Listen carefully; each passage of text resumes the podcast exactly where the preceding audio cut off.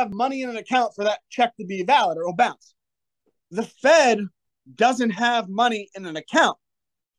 They print the money at thin air like magic, write a check, and then they get the bond from the government's bond for the money that didn't exist. And then the government promises to pay back the Fed for that bond when they bought it with money that didn't exist. And how do they pay it back? I promise you, Fed, that over the next thirty years, I will tax every American citizen. I will take their money and I will use it to pay you back plus interest. That is where your tax money goes, to pay back these people who bought a bond with money that didn't exist. That is conspiracy, and it was a damn good one. Hey, everybody, if you're looking for new fitness equipment to add to what you have and you want to find something that really complements the steel mace that you're swinging already, consider going with freedom strength dot U S. They have strongman sandbags, throwing sandbags, uh, all kinds of lifting gear. They have training sandbags, resistance bands, and weight vests, and they have apparel. And if you use the discount code S M N ten at checkout, you're going to get ten percent off. You're going to help support the podcast, and you're going to help support a good American company right in Pennsylvania, U S of A. So check out freedom strength dot U S.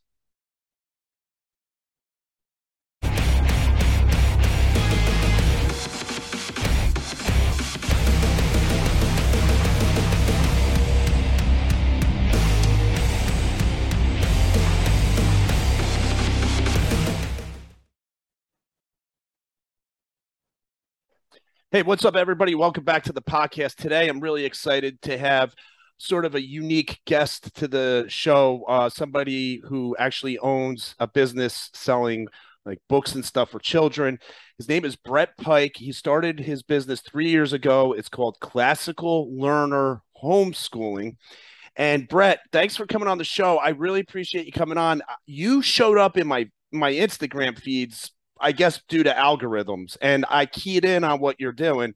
Uh, I think you have a great uh, program, uh, and I'm looking at it, and this is selfish reasons because I have a kid, and I'm going to pick the owner's brain right now to figure out, uh, you know, what to buy from you for my kid and stuff like that. But anyway, thanks for coming on to the show. Yeah, man, thanks for having me. You know, everyone talks about freedom, and they want to yell at Nancy Pelosi, but the truth is, we take our freedom back through what you just mentioned. We have families, we have children, we raise them right. Look out twenty years and we'll be in a much better position. Yes. And that's what I like about you're, you're a rather young guy and you have a great Instagram, beautiful um, advice for people. I love all this stuff. You're, you're like a fountain of knowledge. Where did you get all this stuff from? Well, I mean, I don't know if I'm the fountain of knowledge, but I, I do my research, and I, um, you know, I don't spend my time watching Netflix. I don't spend my time watching football and all the nonsense that they put out to distract us that has really been weaponized against us, has been weaponized against my children. And for me, because I used to love that stuff, but that transition got easier when I would put on the football game. I loved it. I was the biggest Patriot fan growing up. And I'd put on the football game and I'd see the commercials and I'd say, wait a second, this is being weaponized against my children. Mm. And in a lot of ways, it would be similar to supporting an invading army. And to me, that's treacherous, that's treasonous. And we can be better as specifically as men, that we need to be leaders and we need to turn off Netflix, turn off football, and start focusing on the things that are really important, which you had emailed me about building parallel systems, and that's true masculinity, not that Andrew Tate nonsense. Building parallel systems that position our children so that they can win in the future fight, because there will be a future fight. Yes. I, you know what? You hit the nail on the head on that point. When I try to talk to people, it's very difficult. People are set in their ways and they don't want to face the reality, it seems. And And I always feel like I'm going uphill. But if they have kids, I always say to them, don't you care about your kid's future? Like, don't you really care? Aren't you willing on laying your everything you got on the line right now to ensure that they have a proper future? And then I at least get their attention that way. But isn't that really what it's all about? Worrying about the not just our children, but everybody's uh, children, the, the, the our future of mankind, right? Yeah, I forgot who said it. I think it was I think it was Stalin. Uh, don't quote me on that, but he said, "Give me a child for the first seven years, and I can show you the man." Yeah. And when we take our children out of the home, when they tell all the women, the young girls in society that, you know, freedom is working for a corporate boss that will kick you on the butt after forty-five years and give you a watch. Freedom is a Prada bag. Um, what they're really doing is they're separating the heart of our nation, the soul of our nation, which is mothers raising children, from those children. And when, when that happens, the state is able to mold them into what they want. So by the time your child is seven, eight, nine, ten years old, there are certain assumptions about the world that have been so ingrained in them by every, by every authoritative figure that that programming becomes very difficult to deconstruct. And I've seen it in children. Mothers have come to me, children as young as six, who their minds are already closed by the system. And that's what we can't allow to happen, because it happens fast. Yeah. Yeah. I'm glad I'm talking to you about this, because that's a big concern of mine. I see the brainwashing going on. Maybe not brainwashing. I'm just using a sort of a, a vague term or whatever, but um, it's definitely a, a organized state propaganda system. So now you started your business three years ago. That was right before COVID started? Uh, I think a, a little bit beforehand. Okay. Beforehand, which I really didn't know what I was doing at the time. I, I had a bachelor's degree in history education. I had a master's degree in special education. I, I did well in that. I graduated with a four point oh G P A. I know that's douchey, but it, it is relevant. Um, so I, I came through that system. I understood that system. And then when I got into it, I didn't like what I saw, and I wanted to do something a little bit different. So I knew I was going to homeschool because I had seen enough. And I said, okay, well, I'll, I'll teach other people how to homeschool. And I started doing one-on-one consultations, and turned out there was a big demand for that, which I didn't know there would be. And I was working with a lot of families, and then just one thing led to another. So I went from there to building out essentially my own app, which I didn't know where that was going either, where I was really just sharing knowledge on the app. And starting January first of this year, we started to build out original lesson plans, original unit studies, original courses that I teach on the Bill of Rights and propaganda and where we come from and how to identify manipulation from the system, so that our children aren't completely blind going into a predatory world that is going to target them. And one thing has led to another. And I mean, we have seen massive growth growth this year. You know, I think um, God never gives us more than we can handle. And, you know, I'm walking the path I'm supposed to walk right now, and it's been a blessing. Okay. Yeah. So since all this craziness started, you've seen a big uptick. So people are waking up, and they're looking for alternatives, and they're looking toward your, your company. Well, not just my company. They're looking toward homeschooling in general, because there's there's so many great homeschooling companies out there. The Good and the Beautiful does a fantastic job. Classical Conversations does a fantastic job. And March of twenty twenty, before they rolled out all of the nonsense, there were three million homeschoolers in the United States of America. Right now, there are over eleven million. This is the fastest growing grassroots freedom movement in modern American history. Wow, that is insane. From three million to eleven million. Now, that three million number, was that like a steady number going back, like say for ten years or twenty years? Was it always like around three three million?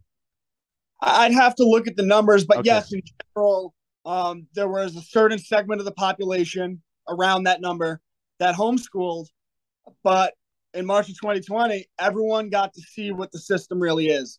Everyone yes. saw every corporation in America, hook, line, and sinker, push the agenda of the banks that fund them. And everyone saw what the school system really is, because their children were home. And it got so bad that the schools were saying, oh no, the parents aren't allowed to watch the Zoom classes because the parents right. think, what did you teach my child? Right. Once you see it, I would say people think, oh, like what happened was so bad. No, everything that God allows to happen is a revelation. It reveals. And when the devil kicks you out of hell, don't complain about it. You just smile and keep on walking. And that's what people are doing. And they are homeschooling and taking control of our future, their children's future, our nation's future, our country's future. And that's how we win. Yeah, that's that's insane. That's that's a large growth spurt. And um it and we're talking about setting up a parallel economy to what's going on. Instead of instead of fighting against this entrenched system that will go to no ends to defend itself, even if it means crushing everybody else, instead of getting caught up in that, what if we all just turn to each other, circle the wagons, right, and say, hey, how do we just do business amongst ourselves? And I've seen this happen with a lot of other uh, places. There's um, there's a mobile phone company called Patriot Mobile that has Christian values. And even if you're not a Christian, um, it's still a good company to do business with because they they have actual values that they follow. They're going to do business. They're going to have to get a profit and all that stuff, but they're going to think about what, what they're doing, where their money's going, things like that. So it's not just you. You know, there's other industries that are turning in this direction. And what you're offering is really the grassroots stuff. Like, how do, how do we get our kids up to speed? But you want to know something else, Brett? I'm looking through your Instagram and you got uh, science, uh, finance stuff. You have how money is created. Okay. You have how money is created. And there's adults that don't even know how money is created. So they can, they can learn from your books too.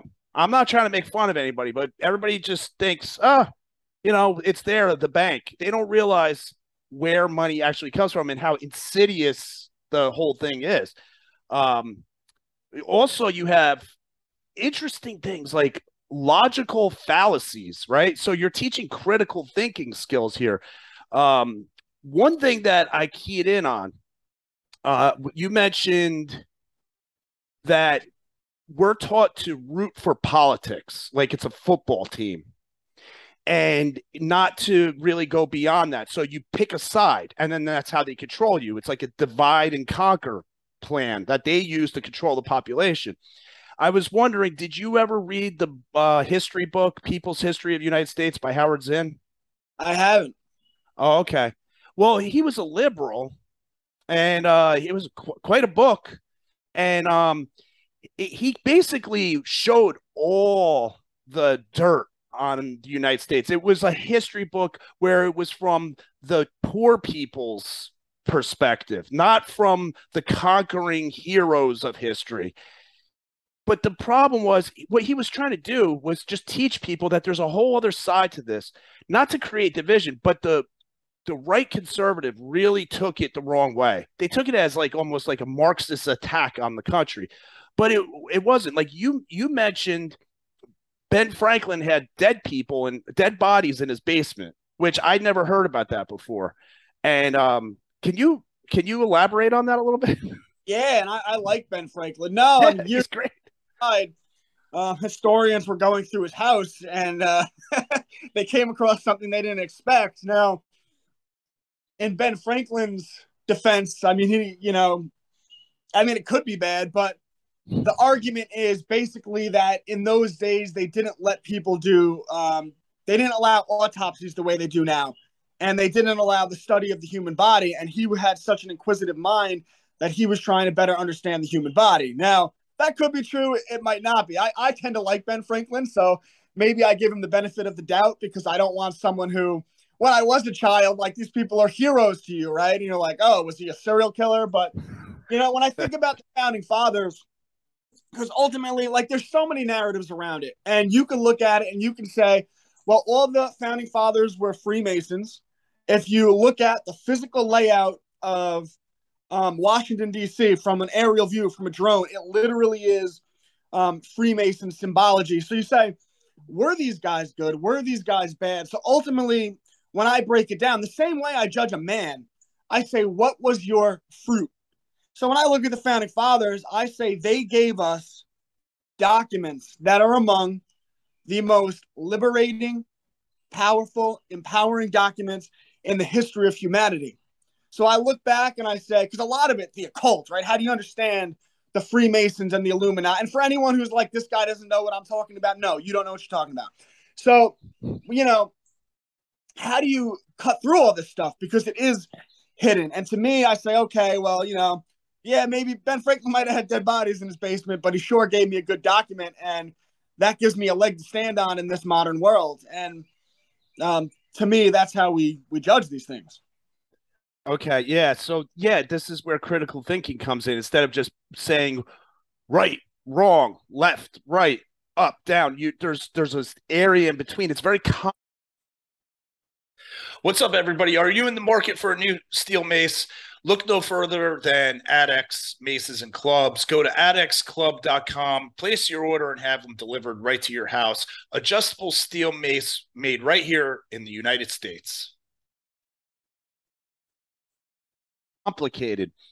We have to take into account our current position, and we know that every human is essentially uh, a fallen person. They all make mistakes. They all do wrong. Right. But I guess I guess if a serial killer knocked on your door and you just saw him on the news as the serial killer and you're ready to turn him in and he says, listen, this orphanage down the street is on fire. You got to come help me save all the kids. I guess you're not going to turn him in right now, are you? You're going to kind of say, hey, this guy at least wants to save some kids. Right. Yeah, it's a good analogy that, you know, you have to look at information for what it is. You talk about the Civil War. Right. Look, the Civil War is a great example because everyone's familiar with it. So it's one I like to use. But why is Abraham Lincoln, right? Why is Abraham Lincoln a hero and King George the third the ultimate villain in history? Mm. What is, when you actually look at what are their similarities and what are their differences, why didn't the South have the right to say that this union is no longer working for us? And we need to walk away. But at the same time, I can look at the South and I could say, yeah, you know, you were doing some things that were, were not good. And I could criticize both sides and think about it critically without being emotional. Like, no, this these were the good guys and these were the bad guys. Like, that's not a, an honest look at historical events. And when children study history, they should be reading Abraham Lincoln and they should be reading Stonewall Jackson. And then here's a crazy thought. When they go over all the primary documents, they can make up their own mind about what happened, and they can make up their own mind of who the quote-unquote good guys were and who the bad guys were. Not that I like that because, you know, we're stuck in this Marvel mentality of there's always a good guy and a bad guy. Like, I could point out someone like Adolf Hitler, and sure, he was certainly a bad guy, but I could show you what Winston Churchill did and, and what F D R did, and these were bad guys too, right? Yes. And some in history, they're all bad guys. In fact, mo uh, one of the things that got people triggered is I did a post about Vlad the Impaler, which I, I had no idea this of all topics would trigger people. And I just pointed out that Vlad the Impaler, you know, he put one hundred thousand people on stakes through their rears and out their mouths, like really grotesque stuff. Um, you know, he was a rather vicious, violent man. He was so feared that he literally, Vlad the Impaler took a golden cup and he left it in the middle of town. And this was worth millions of dollars, this cup. And he left it unguarded in the middle of town. And no one took it. And he did that to show that no one would dare cross him. Because if you got caught with that cup, what that man would have done to you, he would have peeled your skin back piece by piece in front of the whole, you know. Um, so anyway, I make this post and they're, oh, Vlad the Impaler, um, you know, he's a bad guy. And then all these guys, how dare you talk about Vlad the Impaler? Don't you know why he was doing that? It was because the Muslims. It was because the Ottoman Empire. And I was like, I didn't say anything about the Muslims or the Ottoman Empire.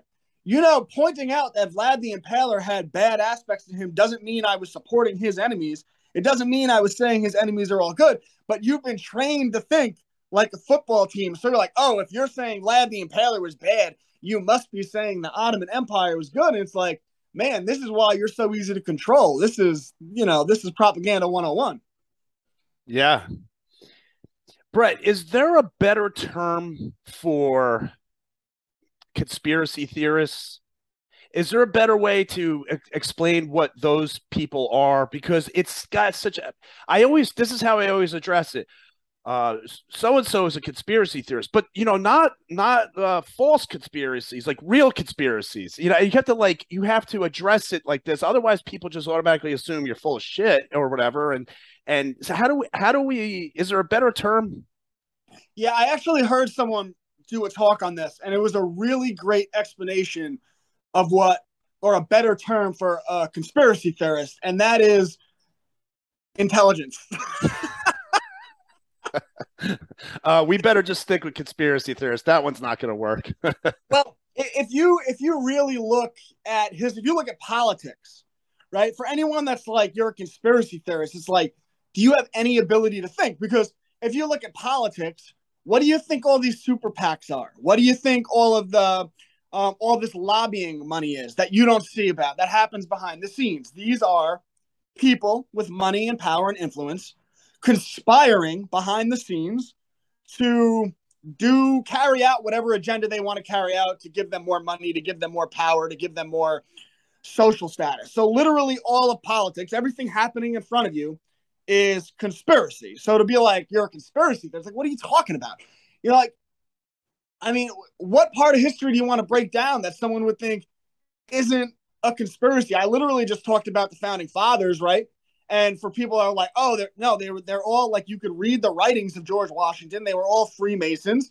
What is Freemasonry? Freemasonry will tell you that we're not a secret society. We're a society with secrets. What is a society with secrets? They are a conspiracy. I mean, you look at, we talked about the Federal Reserve banking system, which I could break down. And I really like to point out, I really like to point out our own culpability in America's debt, because it's easy to point out, oh, look at the Fed, look at what they're doing. No, I've contributed to America's debt. I've contributed to the problem with our financial system, and I could break that down. But when you look at the roots of the banking system, which that's why people like, they're like left-right politics. All of these people are puppets. I, and I know it's it's such a hard concept for people to get, but like, these people are puppets. They serve the banks. They serve who funds them. And when you look at the epistemology of the banking system and you get into where it comes from, you had, you go back one hundred, uh, three hundred years and you had Meyer Amstel Rothschild, who had five sons, and he sent them to different countries throughout the world in strategic locations.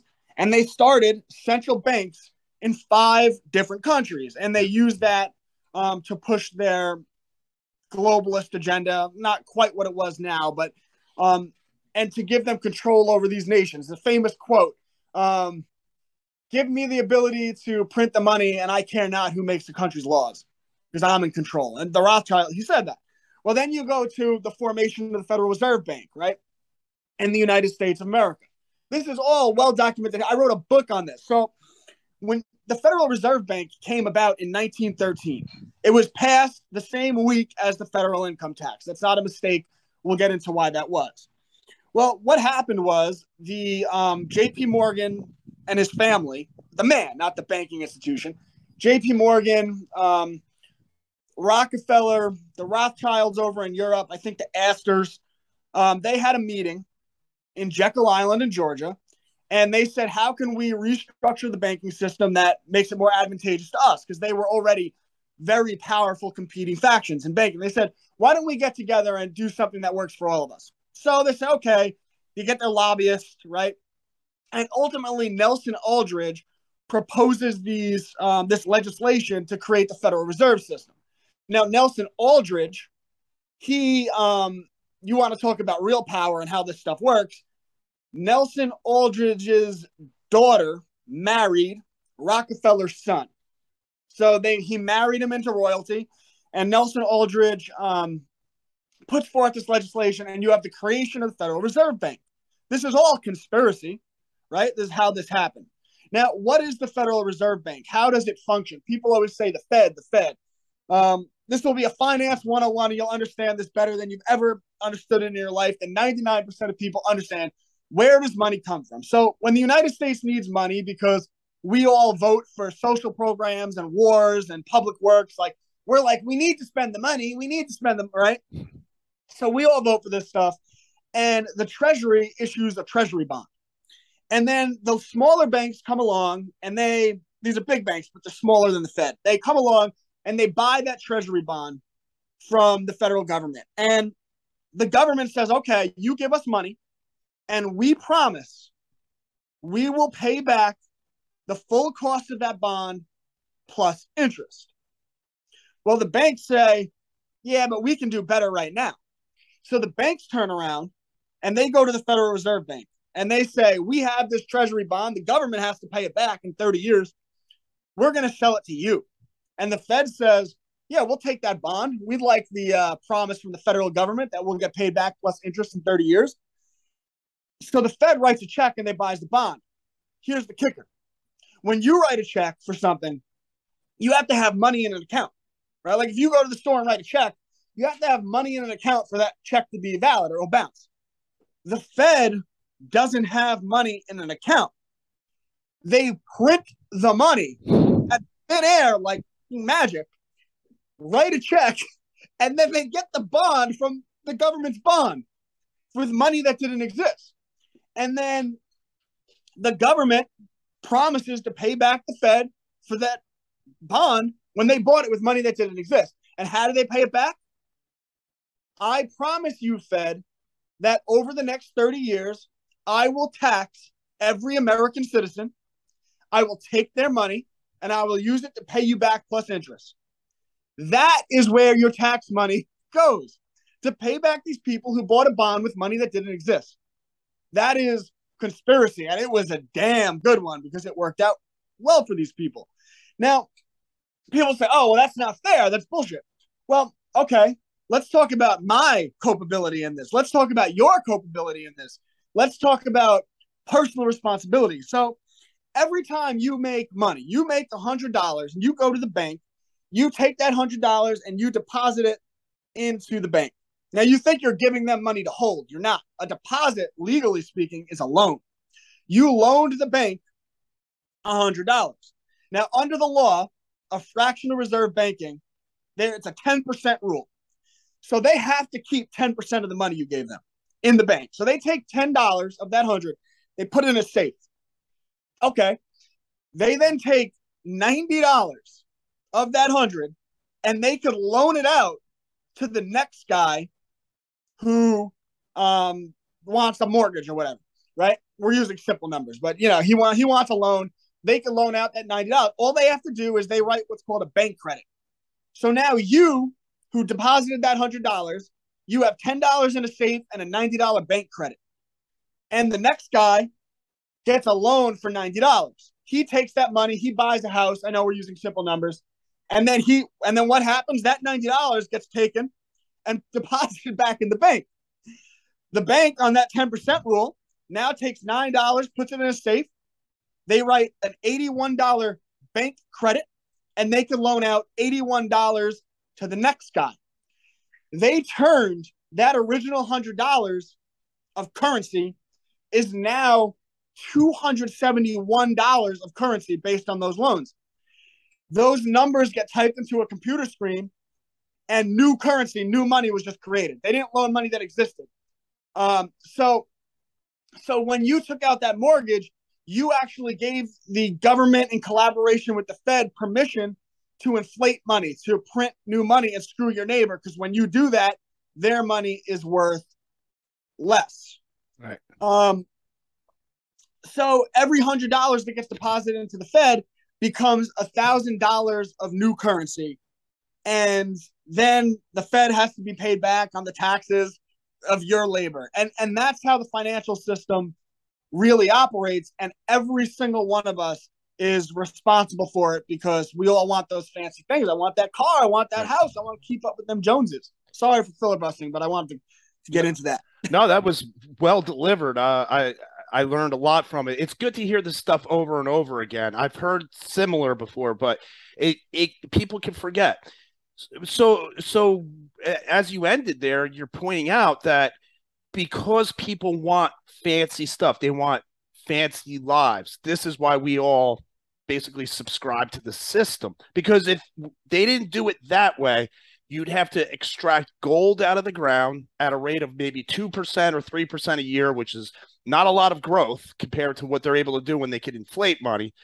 And then, and then that gold has to back the dollars that are printed, which wasn't working out for all of them decades ago, which is why they took us off the gold standard, because I guess we already went broke by, by nineteen seventy-one, right? Basically, World War Two had killed one part of the world. Then, then um, the United States kind of went broke. They went off the gold standard uh, so they could just print. But we're all addicted to this, right? We're all addicted to this nice, cushy life where we could get free money half the time, right? Well, that's what it is. Everyone, everyone wanted that cushy life, right? They wanted that great society, and it sounded so great. They wanted everyone to be able to go to college and take out those loans, and everyone deserves this. Well, it's not fair because this guy's disadvantaged. Well, that that's just the devil, like um, tempting people with sin. And then the American people, they took the ticket. Yeah. And because of that, we have the system that we have now. And then even when you get the politicians that are like, oh, we're going to balance the budget, they're lying or they they're lying or they don't understand the system. Think about everything I laid out. When you take out that mortgage, they're creating money that didn't exist. Debt money is debt. There is more debt than there is actual money in the world. There is no system to pay back. And part of the reason people are like, why are we always at war? Why Um, why did they shut down the country and give everyone in America um, communism checks? Well, the reason for that is because they, they say they pretend like, oh, we don't want inflation. We don't. Yes, they do, because as soon as the economy stops inflating, they don't have the money to pay back the Federal Reserve Bank on those bonds, that interest on those bonds, and the entire system collapses. They have to find reasons to print more and more money, and they always will, whether it's war, whether it's a sham hammock. You know, I don't want to get you kicked off things and whatnot. But uh, we'll we'll rhyme our way through this talk and see how it goes. I like that. The sham hammock, yes, with the in the needly thing that squirts stuff. Yeah, I want to give you an ouchie. Yes, an ouchie, right? So, Brett, now you're you. you're providing something that it, people could take an action with, which is great. With, you know, there's a lot of hopelessness sometimes when, when you attain the level of um, knowledge, like you're just, you know, you're like, you're saying, I'm agreeing with you. I agree with you one hundred percent on everything. There's a whole bunch of us out there, eleven million people subscribing to homeschooling and everything. They all see the, the truth now. They all see the big lie. And it could be really depressing because it's like, where are we headed? Where's our children's future headed? And I like it that you're a guy who is providing an action we could all take, which is imperative. I don't know about us adults. Maybe, you know, we're going to just have to take the brunt of it, but we got to organize our kids. Now, outside of your private homeschooling uh, community and your Cubs to Bears books and all that stuff, do you do you have a, an idea of how people can actually truly connect? Not this crap over the internet, which never really goes anywhere. How do how do those of us who are awake truly connect? We have about five minutes left, so I mean, take as much time as you want, but. Is there something we could do? Yeah, I, I don't even think the world is dark. I, I don't live in Babylon. Like I said, I don't turn on Netflix. I don't watch I don't watch television.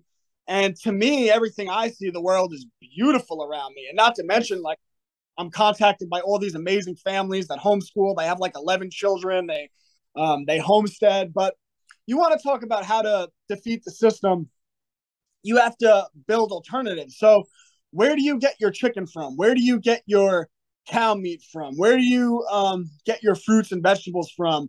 Do you shop mom and pop instead of buying from Walmart? If you shrink your supply chain, find ten people within the area that you live that you could count on all of a sudden and turn off the screen. All of a sudden, you'll realize, wow, wait a second. The world is beautiful. Like all of that sham stuff, that hasn't been in my world for like a year and a half. I, when they um, rolled out everything in March of twenty twenty, I saw what they were doing with the world. And I said, okay, they're trying to control people with financial leverage. It's powerful. I had a mortgage. I, like I said, I contributed to America's debt. I, you know, I, I had to be a fancy boy.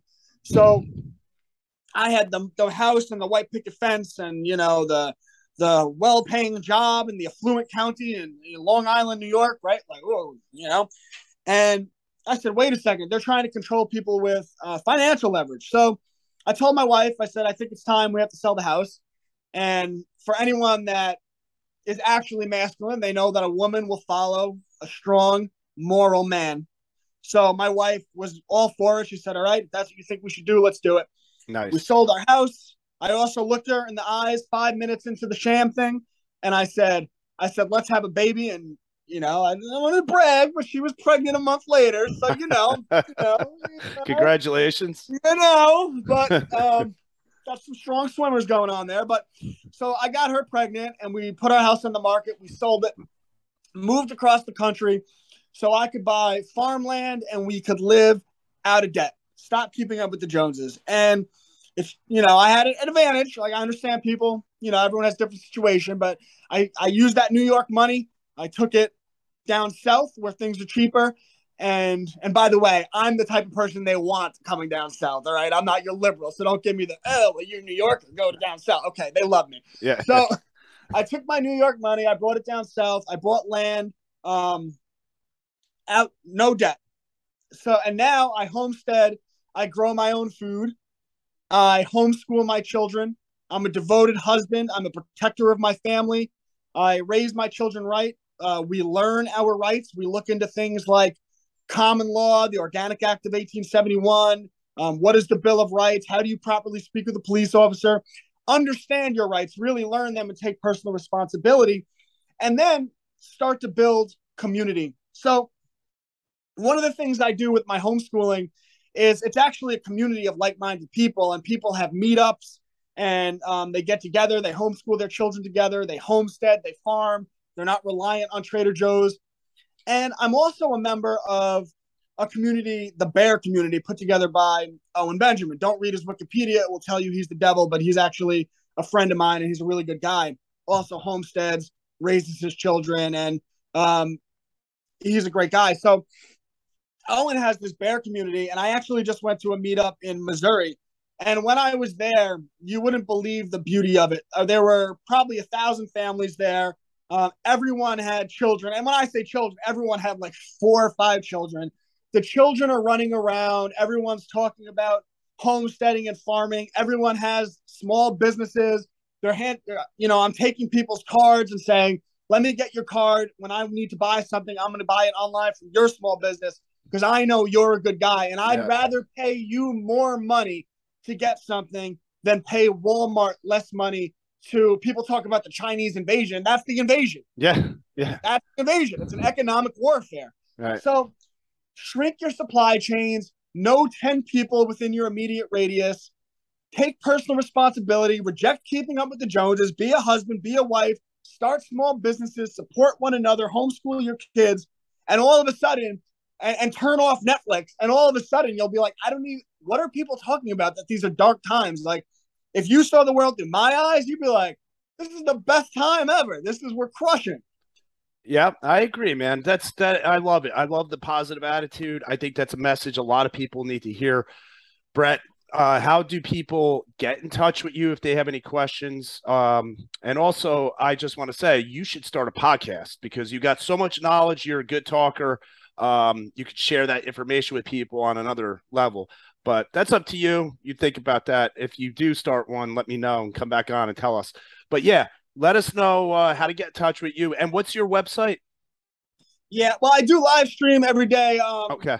nine to twelve in the morning, varying um, on TikTok, Monday through Thursday. That's, you know, I talk about homeschooling, but um, I don't really get into the gravy as much, but Um, you can find me at w w w dot classical learner dot com, our private homeschool community, as I call it, because I understand how the people that try to control the system attack people with language. Our private homeschool community is called Homeschools Connected. And if you join it, use the discount code FREEDOM. It's ten dollars a month. You get access to all of the lesson plans I put out, all of the unit studies I put out, all of the courses I put out. I um, sporadically, when I announce it, actually teach live courses for the children. I actually think I'm going to start a new one wow. on the logical fallacies, either next this week or next week, which I'm pretty excited about. I, and you get access to our community. And when I say, like, when I put out, I didn't even get that much into educational philosophy. But when I talk about, it's more than being awake. It's about how you teach your child, how you turn your child into a critical thinker, how you sharpen your child's discernment, how you develop real world skills in your children so that they are capable of doing things in the world and they don't feel like they have to be dependent on a college degree. They don't have to be dependent on a corporate boss. And how, and we really stress this, to get your child an entire childhood filled with entrepreneurial experience so that they have the experience, they have the knowledge, and they have the abundance mindset to know that they can do things in this world so that when they're eighteen, they don't have to be reliant on the government. They don't have to be reliant on corporations. They don't even have to be reliant on you as the parent. They understand, they have the skill set, they have the experience, they have the confidence to know that they can do business things in the world and they can live truly free and independent lives. Excellent. Brett Pike, everybody. Thank you, Brett. Thank you, everybody, for listening. Take care. Thanks for having me. All right. That was awesome, man.